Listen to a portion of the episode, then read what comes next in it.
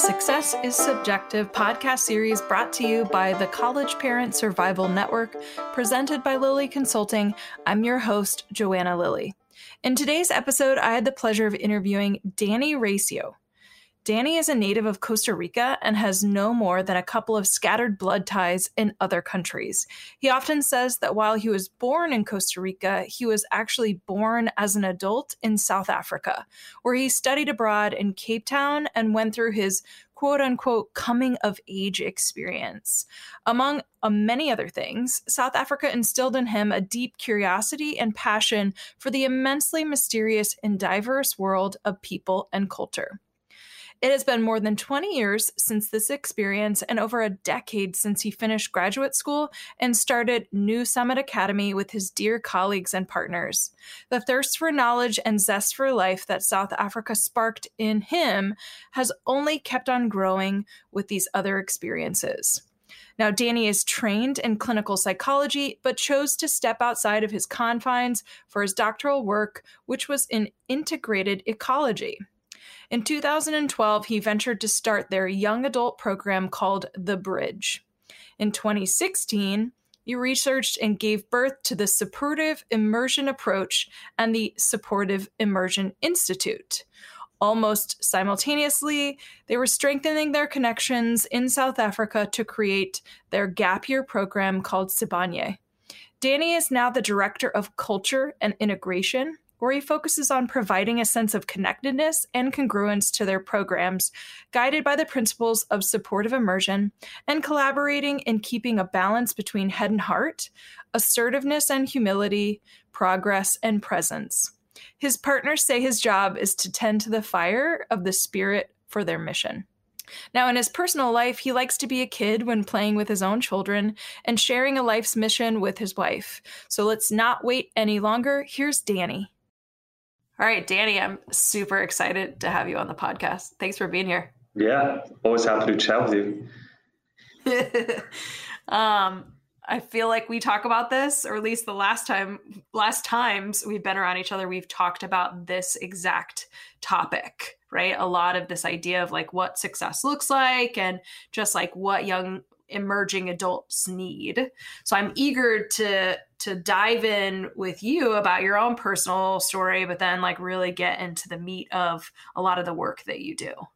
So why don't you go ahead and actually tell our listeners right out of the gate, where did you actually grow up and what were you hearing from your immediate family about the the kind of pressure or lack thereof of post-secondary education?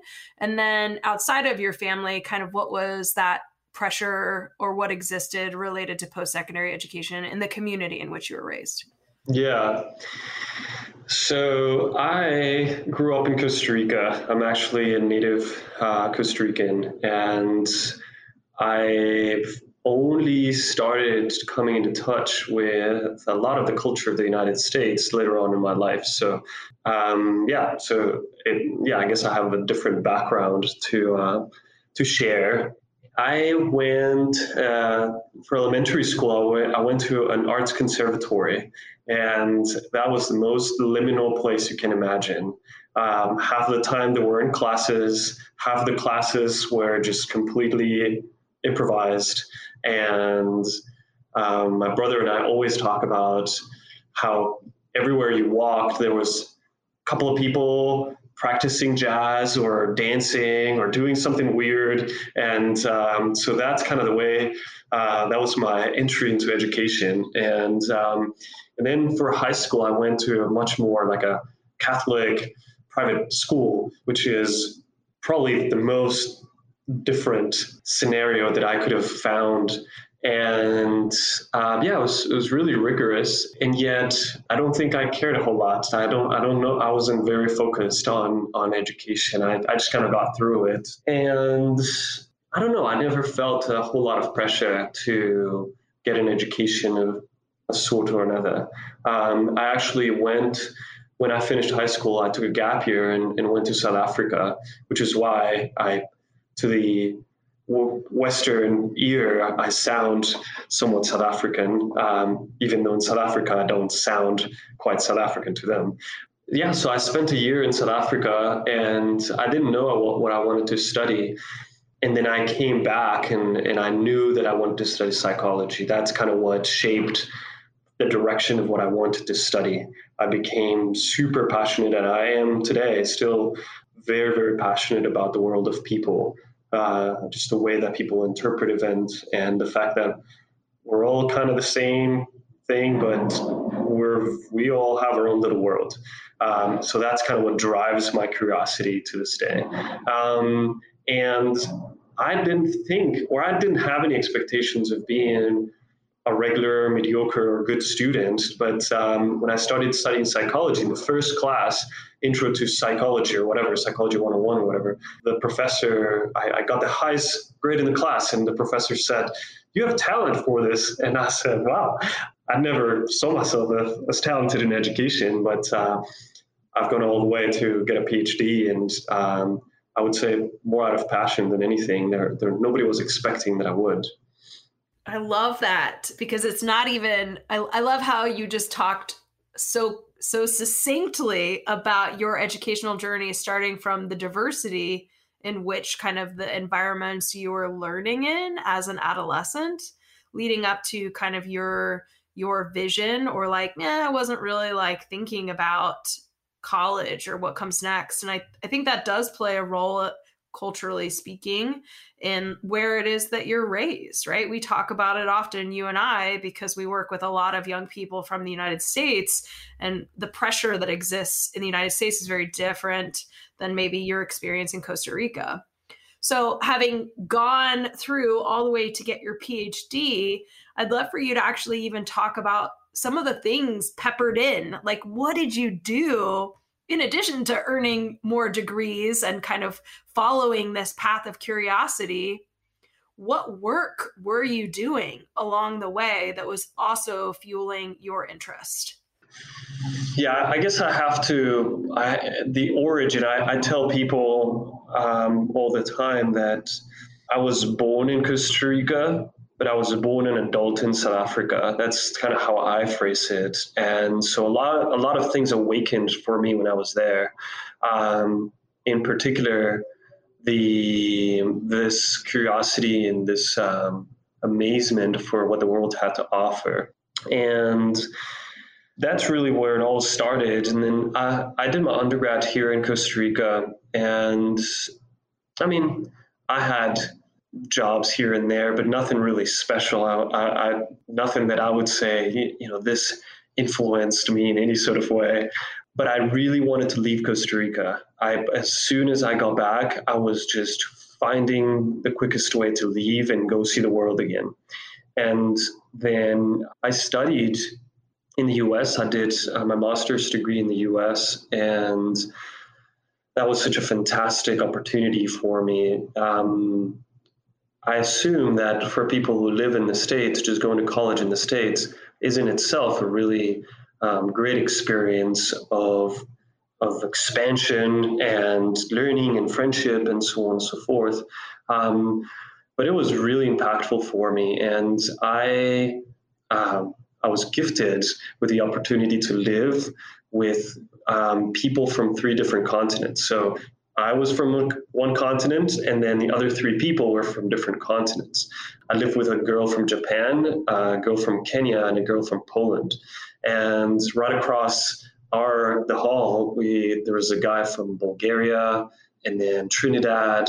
I forget Ethiopia, and so yet again, I was exposed to all these different worldviews. And so that was really special for me. And I, I think that shaped a lot of the way that I see things. Um, as far as work is concerned, I haven't done a whole lot, Joanna. I've I've been here where I am for the past 17 years. Um, so so I I finished grad school in 2004, and on my last semester, I got a call from someone who I'd been in, uh, studying with in my undergrad, and he didn't call me because I didn't have a cell phone at the time, but he called my house or where my mom lived and asked for me because they said they were looking for bilingual therapists at this uh, boarding school. And so my mom told me that and told me the name of the place.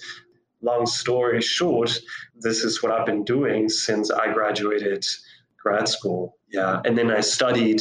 I got my PhD while I was working um, at NSA. Yeah. Well, and you also have kind of your specific young adult project.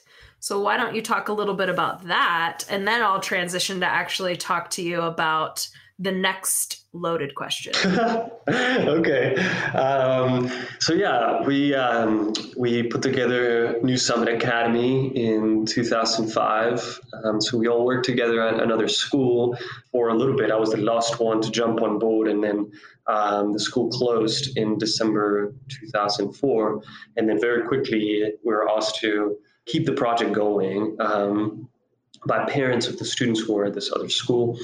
And so we started New Summit Academy, and maybe six or seven years into it, I, I it dawned on me that the kind of experiences that I had gone through in South Africa as a gap year student were so formative, so important to me. And then I started looking around at the people who had been in those kinds of experiences, and they all seemed quite I don't know, just different. There was something different about them. They had started their own projects early on. They seemed like their identity had uh, taken shape early on.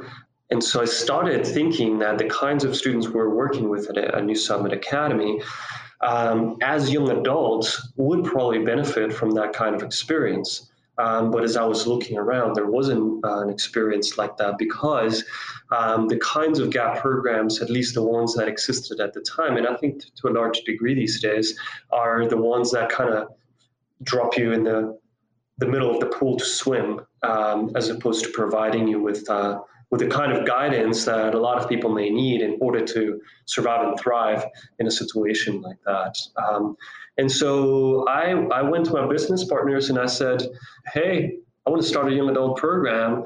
All you have to do is say yes. And they said, they gave me an incredulous yes, like, okay. Um, but, uh, but that was the origin of the bridge. That was the idea of it was to provide everything that a gap year experience provides, um, but with someone walking alongside with you to to give the support um, that you would need. And also, one more thing that was very important to me was the friendships and camaraderie uh, and support from the peer students that were in the program with me when I did it, but I didn't live with them. So that's another thing that the, the bridge does is the community at house is really important as well. So yeah, we've been um, the bridge is about a decade old by now. Yeah. It's so exciting. Okay, so here's here's the rolling out of the loaded question. So, having heard about your journey personally and kind of professionally where you are with the bridge, um, the question is Do you see yourself as successful? Yeah, um, quite the loaded question. So, um, true to the many conversations we have had, I'm going to geek out a little bit. Um, and so, kind of ask the question in different ways, if that's okay. So, because I don't know what people mean, um, even what you mean when you say successful, right? And I'm sure that that's in a lot of people's minds, right? But um, if being successful is accomplishing one's goals, um, then I would probably say that I, yeah, I, I feel successful. But then again, I don't think that's the important question because success in so many ways is attached to a destiny in some ways, and it's in some ways attached to a competitive paradigm, right? Like you've reached something that's kind of high up or it's somewhere forward. And I just don't think that that's really what does it for people. Now, people have all the right to have whatever goals they want and whatever paradigm they want, right? But in my experience working with people and in my own life, I feel like what does it is like developing a style for yourself, uh, kind of a, a manner of doing things. And that once you develop that and it's adaptable enough but firm enough at the same time, then life satisfaction comes around and goals accomplished come around and uh, and because I'm defining it in such ways, then I I guess I have to wake up every day, and in this conversation, I have to find my style. And then when I go on to the next thing, I have to find my style as well. But if I'm lucky enough, or I've kind of explored that enough, then I can sort of carry an essence to wherever I'm going that uh, that is true to me, and and that uh, that works well enough. Um, so I find that to be, I guess, the most important piece, I guess, to I guess the alternative to success I would, that I that I would kind of put forth. Okay, so now I'm going to follow it with another question that I feel like you are going to, with your quite um, inquisitive mind, will deliver a very powerful message.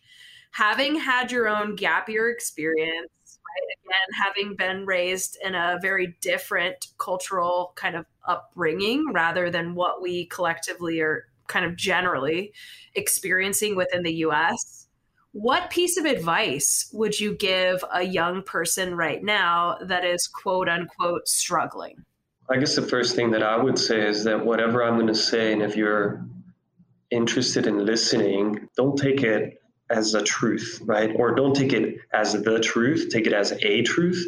And if it doesn't really fit you, then it doesn't really fit you because part of what I'm saying about so called success or finding your style is that it's all very unique. And we live in a world that wants to package things up because it kind of, you know, it serves the masses or it serves, you know, some kind of business initiative. But the truth of the matter is that we're all so different and so unique. Um, now, there are some things that I find that, that generally work for people, and and it's this. Um, I think it's very important to have what people call a superordinate goal, and that's sort of the highest of all goals. Um, so at the end of the day, if you were to ask yourself why ad nauseum. Like you just kind of keep on asking yourself, like, why am I doing this? Why am I doing this? Why am I doing this? And then you get to, okay, this is the highest umbrella goal that I can think of.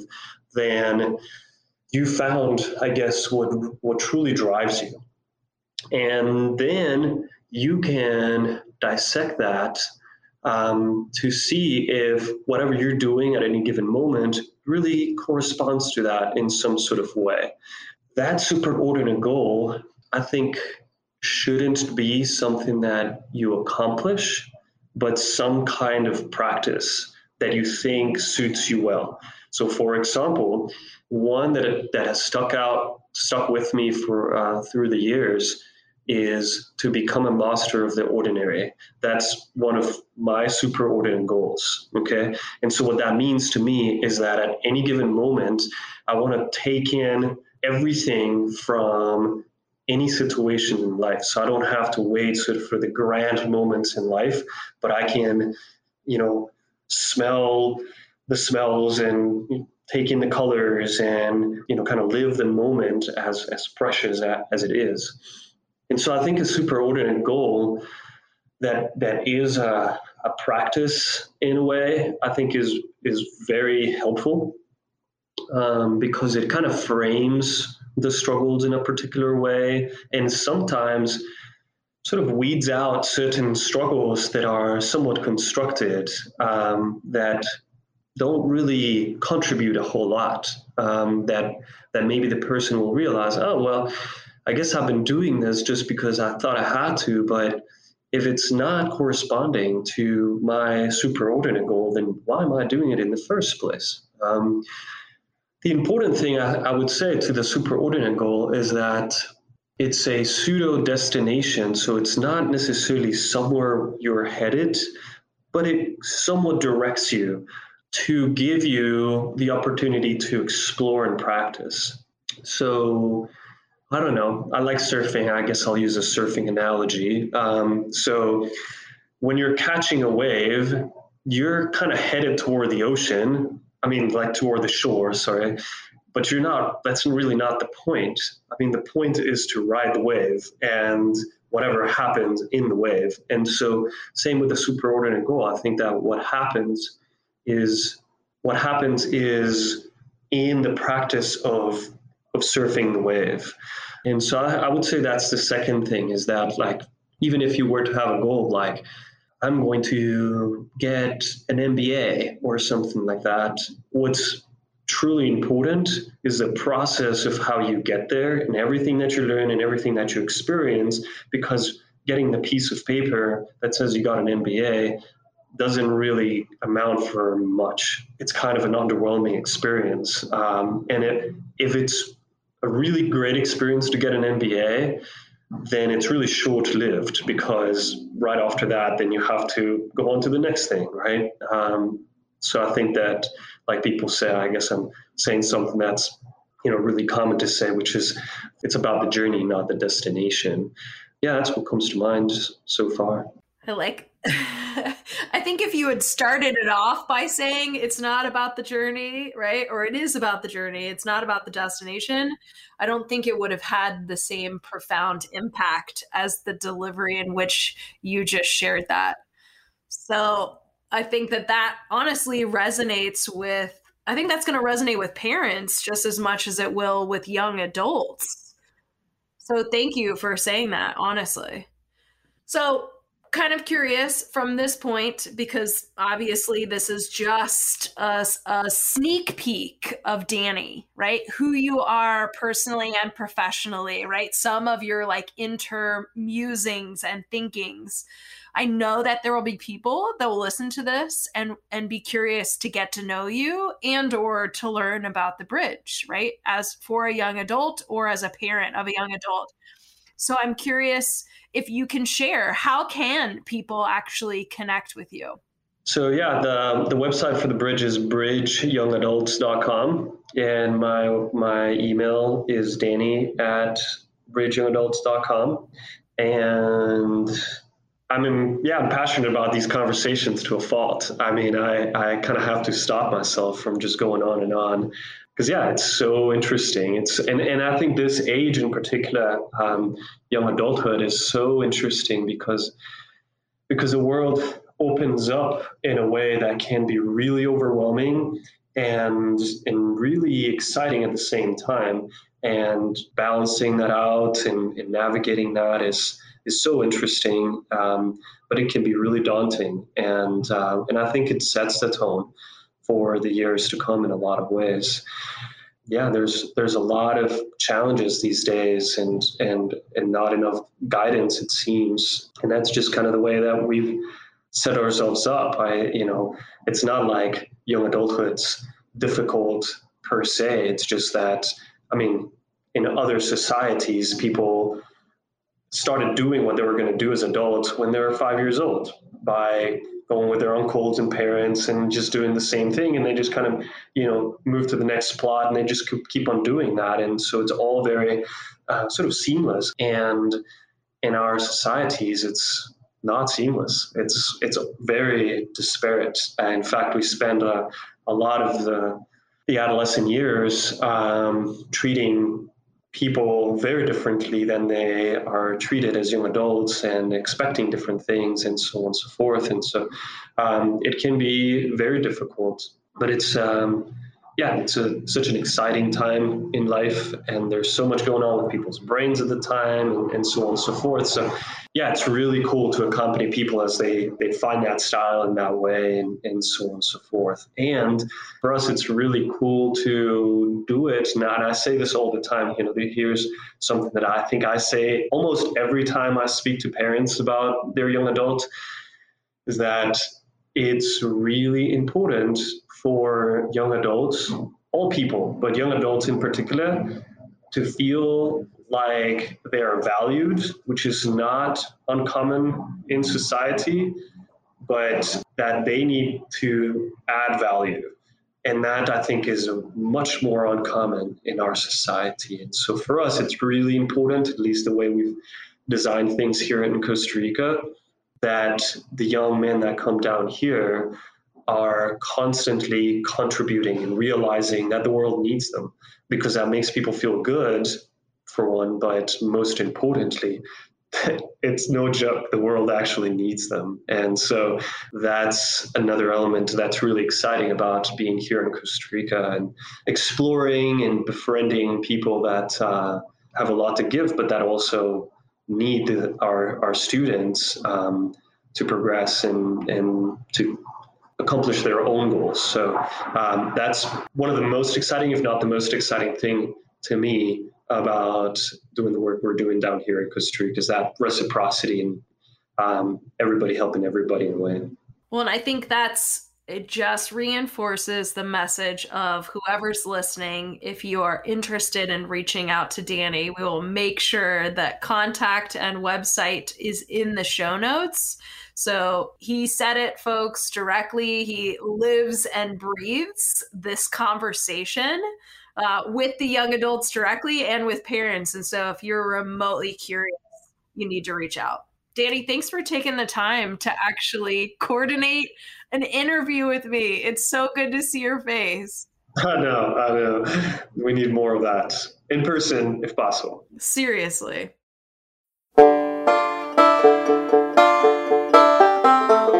That's it for this week's Success is Subjective episode. Stay tuned for our next episode where you can bet it'll be another amazing human sharing their very personal story with the world. You can follow me, Joanna, on Instagram at Lilley Consulting and on Facebook at Lilley Consulting LLC. Most importantly, though, check out the resources link on my website at lilleyconsulting.com, and that's L I L L E Y consulting.com, or you can just search on Google for Lilley Consulting. You can also download and subscribe to listen to the Success is Subjective interviews on any popular podcast app, such as Apple Podcasts, Google Podcasts, iHeartRadio, SoundCloud, Spotify, Stitcher, and TuneIn Radio. Make sure you check out the show notes where you'll find contact information, website details, links to articles, and all social media for our guest.